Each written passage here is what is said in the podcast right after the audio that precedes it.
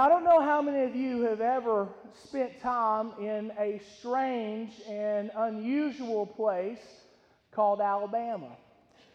I know that uh, we have a lot of Arkansas fans here, so I don't mean to offend by talking about this, but if you've ever been to the town of Tuscaloosa, Alabama, it is a very unique experience.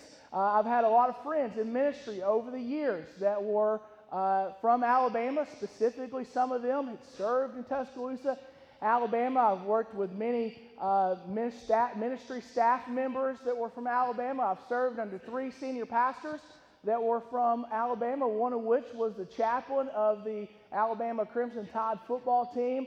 Uh, part of my ministry training whenever I started in college ministry was to go to Calvary Baptist Church on the campus there of the University of Alabama to, uh, uh, to spend time with their leadership and their college ministry and to see what God was doing and how those things were organized. Uh, if you don't know where Calvary Baptist Church is, it is literally across the street from Bryant Denny Stadium. Okay, so I mean, I was in the enemy's camp. Okay. And so, uh, so I, I, say that. I, I, don't know if you've ever seen the, uh, the commercial that came out a few years ago. ESPN had this commercial that came out a few years ago where everything that people said was roll tide. Okay, now I'll try not to say that very much because those are blasphemous words in this place. Uh, but everywhere they would go, in every situation, it seemed like those two words were an appropriate greeting and appropriate words of comfort. There was a, in the commercial, one of the scenes was a young man, a teenager, dropping off his date. I believe the situation was that the, da- the dad comes and turns the porch light on to kind of signal that it's time for her to come in the house. And uh, so they're kind of sad. They've had a good time on their date. All this is conveyed in two words in the sadness, but also in the joy. They kind of give each other that old RT uh, phrase. There was another situation where they were at a funeral. And, uh, and, and, at the funeral, uh, the, everybody was mourning, but words of comfort in the time of mourning were those two words. And one of the things that, you know, you may think that that's an exaggeration. I'll tell you from somebody that spent a lot of time in Tuscaloosa and sometime on the, on the campus of the University of Alabama, I'll tell you that that might be just a little bit exaggerated, but not much at all. I mean, that's pretty much how it is. Everywhere you go, you go into the grocery store, you go into the gas station, and people are throwing you that greeting everywhere you go. You see, a lot like a, a lot like Arkansas fans, they are united behind their love for their team. Now we understand that as well as Arkansas fans. Now we don't always give everybody a go hog or a woo pig every time we see them, quite as much as an Alabama fan might use their greeting. But whenever you're in a place, whether you're in a gas station or you're at the store, pass somebody in public and you see them, they've got the hog on, you know, the girls, they put the cute little hog thing on their cheek, you know that's a Razorback fan. Instantly, you have identified with that person. You're, you're in a stadium of thousands of people, whether it be at War Memorial or at uh, Reynolds Razorback Stadium in Fayetteville. You're surrounded mostly by people that you do not know, yet you are all united by a common bond in that you are fans and you are supporters of your team. And so, as we look at Ephesians 4, we see Paul talking about some of the things that unite us as believers, some of the things that give us a oneness as Christians. And as he does this, starting in verse 4, Paul, in verse 4, 5, and 6, Paul is going to give us seven statements, seven spiritual realities, seven descriptions of how we are united or how we are made one in our faith. So we're going to read Ephesians 4, verses 4 through 6. It says this There is one body and one spirit just as you were called to one hope at your calling, one Lord, one faith, one baptism, one God and Father of all, who is above all and through all and in all. So, Father, we pray this morning that you would help us to understand that these ways in which We are one in Christ. Father, I pray that you would speak to us in this time together before we take the Lord's cup together as we worship you in that special way. Father, help us to see the significance of our calling in Christ. We pray in Jesus' name. Amen. So we have these seven ways of oneness we have listed here. The first thing that we see here that Paul says is there's one body. One body. Now, when, when the Apostle Paul talks about the body, he, he says there's one body. He's talking about the church. And throughout the New Testament, you see this uh, referenced over and over again. It's referenced again in the book of Ephesians as well. That, that Scripture talks about the body of Christ. It's talking about the church. And, and usually, whenever Scripture, in, obviously in the New Testament, because that's where we well, that's where we see the, the New Testament church, okay? Uh, but in the New Testament, when it talks about church or the body of Christ, it almost always, almost, almost always is talking about a specific local body of believers. That's why the, uh, the, the book of Ephesians is the book that is written to the believers, to the saints at Ephesus. Ephesus is a place. The book of Galatians, it's written to believers in the region of Galatia. Uh, the book of Thessalonica is written to 1st and 2nd Thessalonians, is written to the believers at Thessalonica and the believers at Rome and the book of Romans, and on and on you go.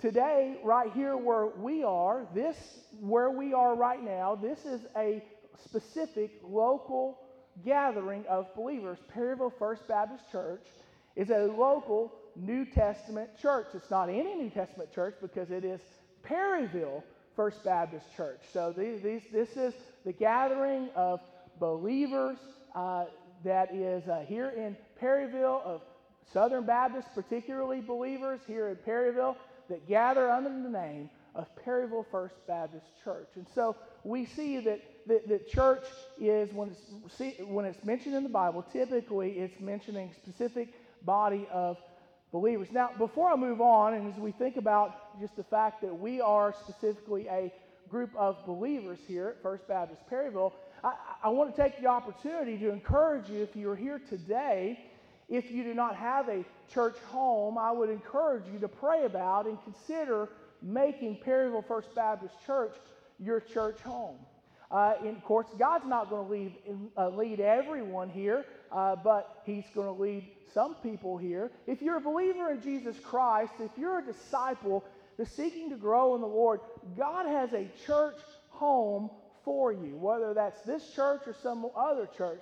But I would encourage you that if you are here today and you don't have a church home, pray about what God would have you do because uh, we would love to welcome you here at Perryville First Baptist Church. You know, a lot of times in churches this size, you have people who come to church and they they give, they participate, they're present, they're here, but for whatever reason, a lot of times, and sometimes we see a lot of folks who are involved in a church but never have really become a member of the church. And so I want to I want to encourage you pray about joining me. You don't have to come, you can come down at, at, at, an invitation and let me know, and I'd be happy to, to talk with you briefly then and set up a time to talk to you more in the future. Uh, but you don't have to come down. You can find me after church. You can call the church office and set up a time. We'll talk. Would love to sit down and talk to you and help think about and help explain what it means to be a member of Perryville First Baptist Church. And so, um, so I want to encourage you to pray about that. Where is your church home? We would love to be your church home. But Paul says there is one body. But in this passage, although most of the time when, when the New Testament talks about the body and the church, it's talking about specifically a specific local gathering of believers, in this context, that's really not what Paul's talking about. Paul is talking not about a local gathering of believers, but he is talking about the global gathering of believers. He's not talking about the local church when he says there is one body. He's talking about the global church. He's talking about all of the Christians all over the world. No matter what, uh, no matter what town you live in, no matter what your background has been, no matter what denomination you're in, if you have trusted and believed in the Lord Jesus Christ, if you have put your hope and your faith in Christ, you repented of your sins, the Bible says that you are a part of God's global or universal church. The truth is, is that being a member of this church or that church, that doesn't really get you into heaven. You see, having your name on the church roll, whether it be this church or that church or some other church or a Baptist or an Assembly of God or a Methodist or a Catholic or whatever it would be, it, none of that will guarantee your place in heaven. Over the years, you know, I've heard people ask questions similar to this. Someone might say, Hey, are you one of those narrow minded Baptists that believe that only Baptist people are going to be in heaven? And really, you know, there's no real great way to answer that, but I've learned that my answer is no. I'm even more narrow minded than that. Because I don't even believe that all Baptist people are going to be in heaven. It's just because you associate with a church does not mean that your name has been written in the Lamb's book of life. Because when it comes down to it, friends, it does not matter where your salvation is concerned, where heaven is concerned. It does not matter which church your name is written in, the rolls of which church. What matters most is that your name is written in the roll that is found in the Lamb's book of life. Whenever you come to know Jesus as your Lord and Savior, Scripture tells us that you are reborn, that your name is written in that book. You are saved for, forevermore. And so there is one body, Paul says. But the other thing he says is that there's one spirit. He says there's one body and there's one spirit. have you ever heard anybody say something like this? Hey, you know, I can't be at church today, but I'll be there in spirit. You ever everybody say anything like that? Hey, y'all better watch out. You might be sitting on somebody's spirit here this morning, okay? the reality is, is that you can't really be anywhere other than where you are, okay? And most of the time when people say, I'll be there in spirit, what they mean is, hey, I can't be there, but I would like to be, okay? And we know that there are people who have health issues and family issues and you know, they can people can't always come to church every Sunday. So, and we know that, we realize that. But when people say, I'll be there in spirit, most of the time they mean, hey, uh, I, am not going to be there, but I, I, really wish I could. But that's, that's not the kind of spirit that Paul's talking about here. Paul, when he says there's one spirit, he's talking about the Holy Spirit of God. Because as believers in Christ, we are united, we are made one by the one and only Holy Spirit of God. See, Scripture teaches that when you trust in Jesus Christ as your Lord and Savior, that the Holy Spirit of God comes to live inside of your heart. Uh, he comes to live inside of you. That's why in 1 Corinthians 3, Paul tells the, the, the Christians there at Corinth, don't you yourselves know that you are God's sanctuary and that the Spirit of God lives in you? He, he says, don't you realize that your body, you as, as people, you are the temple of the Holy Spirit because the Holy Spirit lives inside of you. There is one body, but there is one spirit. You know, Scripture teaches us that God is ever present all the time. We say, some of the theologians says that he is omnipresent. He is all present. What that means is that God is not limited by space and time the way that you and I are. We can't be in more than one place at one time, but God can because He's ever present. And so the same Holy Spirit that lives inside of me is the same Holy Spirit that lives inside of each and every one of you who has become a believer in the Lord Jesus Christ. I think about that. I think about, wow, you mean the same Spirit that, that dwelled in the heart of great men of our faith like Billy Graham and Adrian Rogers that same Spirit is the Spirit that lives inside of us as believers. The same Spirit that lives in great men of faith of, of, of, of today, like, like uh, guys like Francis Chan and these people that are making big impacts on our culture, like Louis Giglio, and people that have been around for a long time, like your John MacArthur's. The same Holy Spirit that lives in them, the same Holy Spirit that guides them, that's the same Holy Spirit that lives in me as a believer, that's an amazing thing. So when the Holy Spirit comes and lives inside of you, it's the same Holy Spirit that lives inside of, of any other believer. And because of that, we are united, we are bonded, we are made one through the Holy Spirit of God. So we see that there is one Spirit. We also see that there's one hope. One hope. Uh, Paul says, just as you were called to one hope at your calling. Now, this is one of the, uh, the, the, times we look at the word hope. A lot of times I'll, I'll say, hey, the Greek word of this really probably would be translated a little better with this English word or this English phrase. But in this particular case, the Greek word that is translated as hope has the same exact definition in the Greek that the word hope does in the English. So, uh, in the Greek and in the English, hope means to confidently expect something, to confidently expect something. And, the reality is, a lot of times, a lot of times when we think about the word hope, we don't always really use the word hope in a positive way. We don't always really think about the word hope as where we don't usually utilize it in a way where it conveys that we positively expect something. You know, you might, uh, you know, someone might say, hey, you know, how's our team going to do this year? And you say, I hope they do good. Okay? That doesn't necessarily mean that you expect that they do good. You're saying, I'm hoping, I'm wishing that they will do well.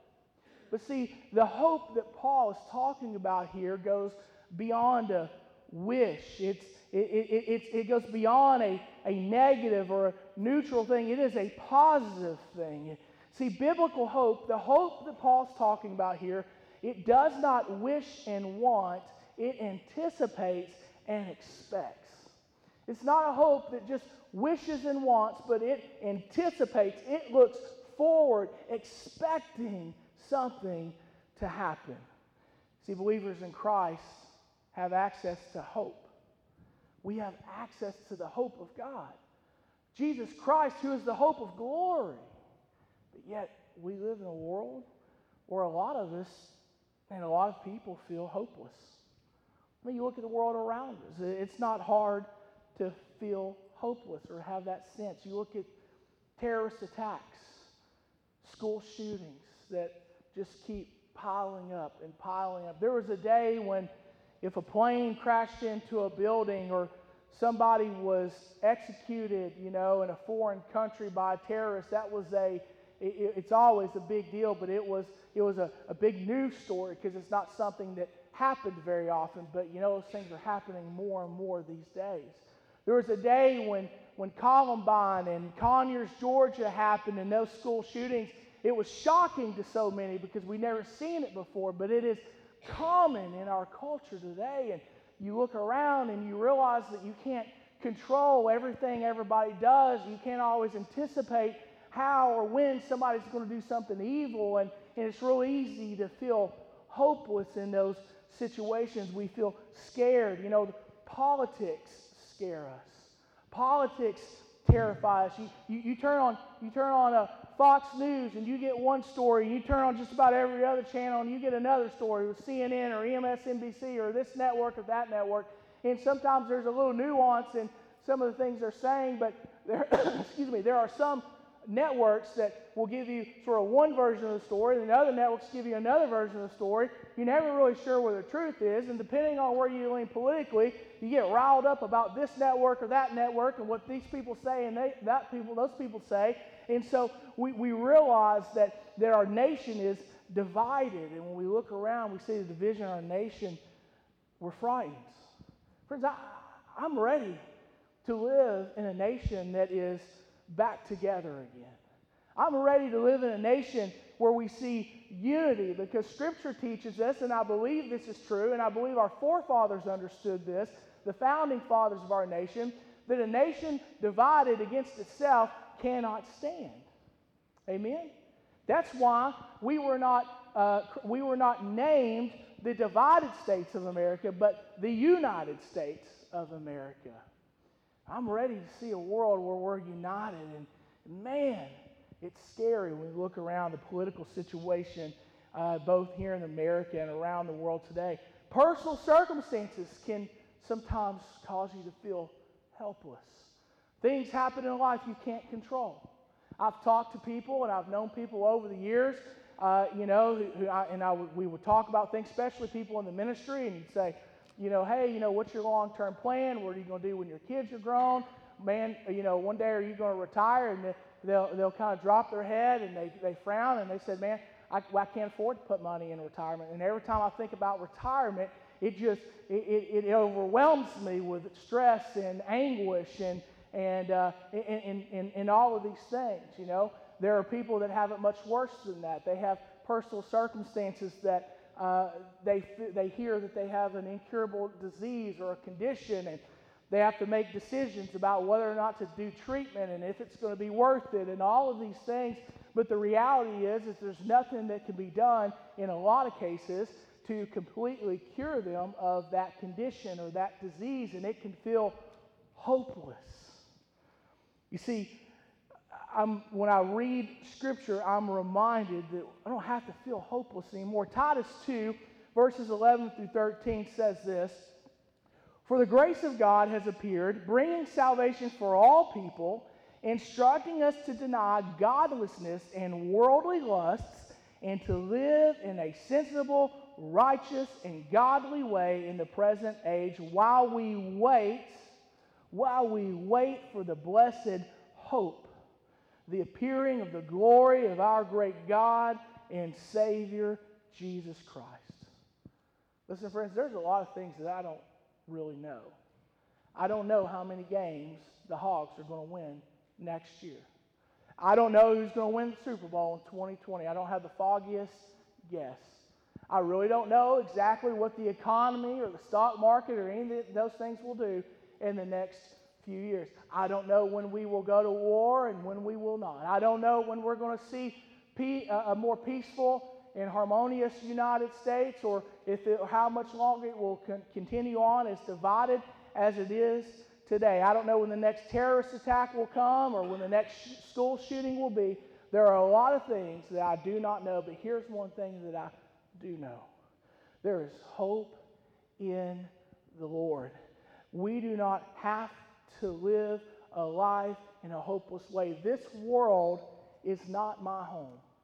And if you are a believer in Jesus Christ, this world is not your home. And I know that one day Jesus will return. One day he's going to take this broken world. One day he's going to right all of the wrongs and he will heal all of the sick.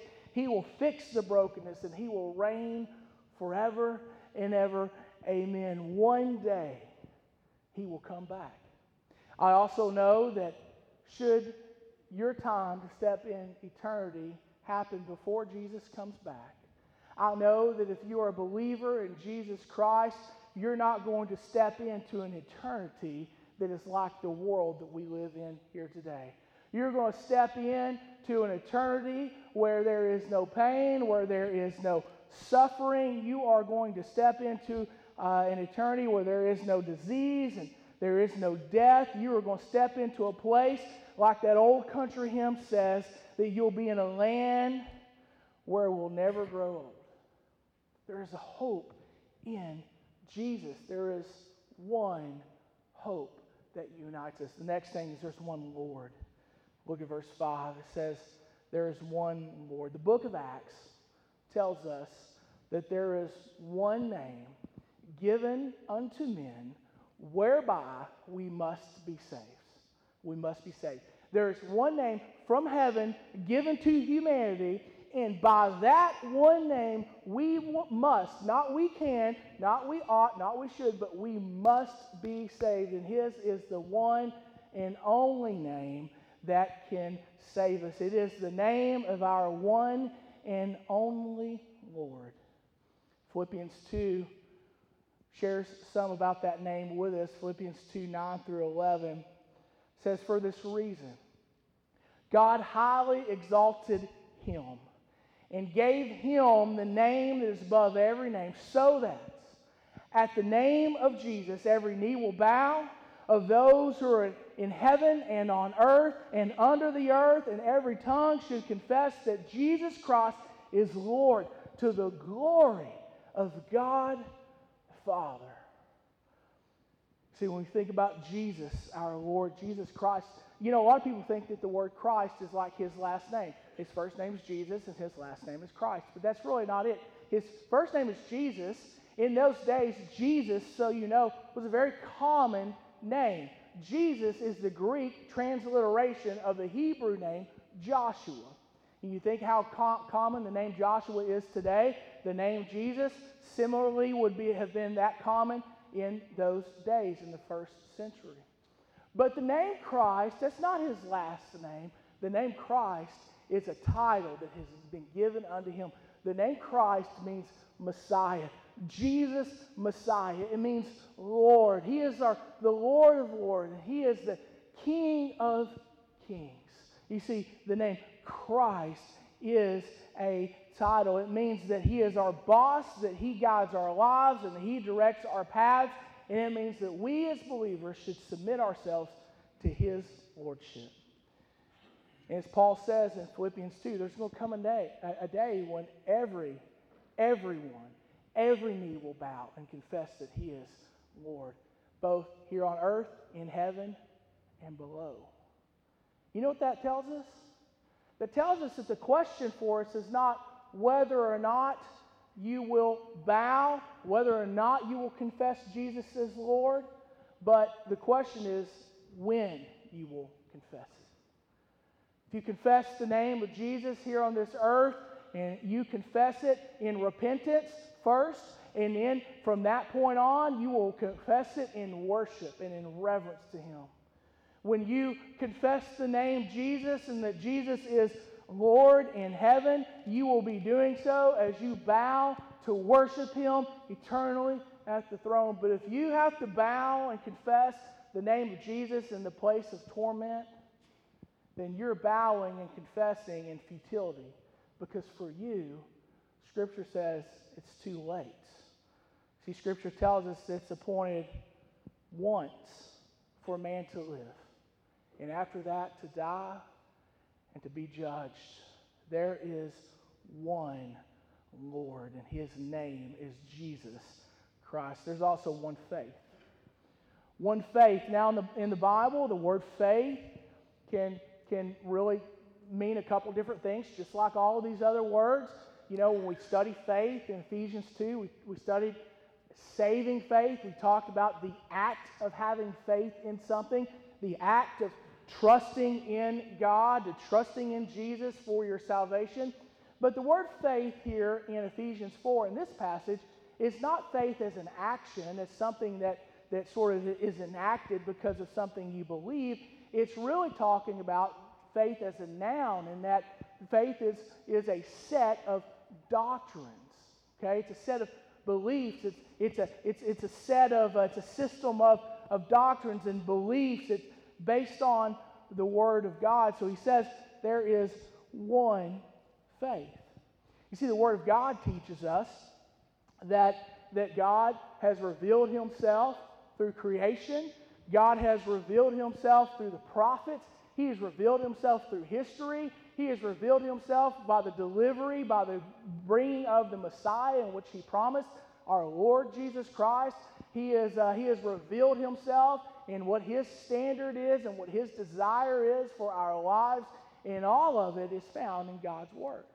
And it's God's Word so important and so vital. Our faith is, is so important to who we are that, uh, that Scripture says, uh, God tells us in the, book, uh, in, in the book of Revelation, in the Word of God, He says that nobody should ever add to or take away from it. And if they do, let him be accursed, because there is one faith. And this is it. So we have one Lord and we have one faith, but we also have one baptism. Again, the word baptism in Scripture can refer to, to uh, primarily to two different things. And many times we get these two things confused, and many people do. You see, there's one type of baptism that we call the baptism of the Holy Spirit. Now, some will tell you the baptism of the Holy Spirit is when you're able to speak in some unknown language and it's some sort of special blessing from God. That does not necessarily reflect what we see in Scripture as speaking in tongues, but there are people that believe that. Uh, but in reality, the, the baptism of the Holy Spirit happens when you come to know Jesus Christ as your Lord and Savior. The word baptism means to immerse or to feel, to cover. Okay? That's why when we do water baptism, we go underneath the water because that's, that's what baptize means to immerse, to cover. And so the Holy Spirit, when you come to know Jesus Christ as your Lord and Savior, the Holy Spirit comes to live in your heart. We talked about one Spirit. That's when it happens, when you're reborn. The Holy Spirit comes to dwell in you, He fills you, He covers you, and you are baptized spiritually at that moment. So there's, there's spirit baptism, but there's, other, there, there's another baptism, and it's water baptism. Water baptism is simply, I mean, it's an amazing thing, but water baptism does not save you, okay? Water baptism is, is, is not, is, is not the, the actual event, it's, it's a picture of the event, okay? Just like if I was holding a picture of my wife and I was looking at her beautiful face, I mean, I see her and I see things reflected. I see her unique characteristics reflected on the paper, but that is not actually her. Water baptism is the picture of the spiritual baptism that happens when you come to know Jesus Christ as your Lord and Savior. Now, it's not required. Water baptism is not required for salvation, but it is important. We've talked about this before. It is crucial for our discipleship. That's why Jesus went to great effort to allow John the Baptist to baptize him, to set the example of what it looks like to follow Christ. If you're a believer who has never followed or obeyed God through the command of scriptural baptism, if you if you never go through and you never go through with water baptism, if you know Jesus is your Lord and Savior, that's not going to keep you out of heaven. But one day, you'll have to stand in front of God and tell the Lord why it is that you neglected to do the, the first thing that He commands you to do as a disciple, which is to go through the, uh, uh, go through the act of water baptism. So, Lord, you know, I'm just to get my hair wet. Well, you know, Lord, I, I never could find time. You know, Lord, that crazy pastor, I never know when he's going to forget to turn the heater on, and I don't want to get up there and be baptized in the cold. You know, I mean, what will your excuse be? Standing before God and saying, you know, yes, I love you, Lord. Yeah, yes, Jesus, you're my boss, but I just decide not to do the one, the first thing that you told me to do whenever I became a believer. If you've not never followed the Lord in biblical baptism, I want to encourage you to pray about that and, and, and, and, uh, and, and, and do it. Okay? You need to. You need to. So there's one baptism. The last thing we see is that there's one Father. One Father, one God, and He is our Father. Now, I'm sure you've heard people say things like this Hey, you know, we're all God's children. And you know, most people, when they say that, they, they're saying we're all created, we're all part of God's creation. But if you're not careful, you can get the wrong idea. There are people out there today, you just watch the news and watch media, you see these people that are like, well, we're all God's children, and, and so, you know, whatever I want to do is okay. You know, I have my truth and you have your truth, but we're all God's children. Well, if you mean you're all created by God, that is true. But if you mean we're all been adopted by God into his family, that is not true. Okay? Scripture teaches us that he does not become your spiritual father, that, he, that you're not adopted into his family until you come to faith in the Lord Jesus Christ and you uh, experience that spiritual baptism when the Holy Spirit comes to live inside of you, and that is when you are adopted into the family of God. We serve an amazing God. He is a father to the fatherless. And a lot of people have a hard time with the idea of God being a father because many of us, maybe some of us, have had dads that weren't the kind of fathers that they were called to be. And so we think about a God who is our father, we automatically connect to the dad who was not the dad he should have been to us. Maybe he abused us, or maybe he treated us badly.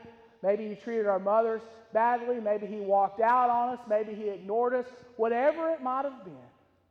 But you have to understand that there is a God in heaven who is the Father. He is more than a father than your dad could ever have been. And if your dad would have only trusted him, if he would only submitted his life to God, then God would have worked through him into your life and you would have a more healthy understanding of what it means to be a father today.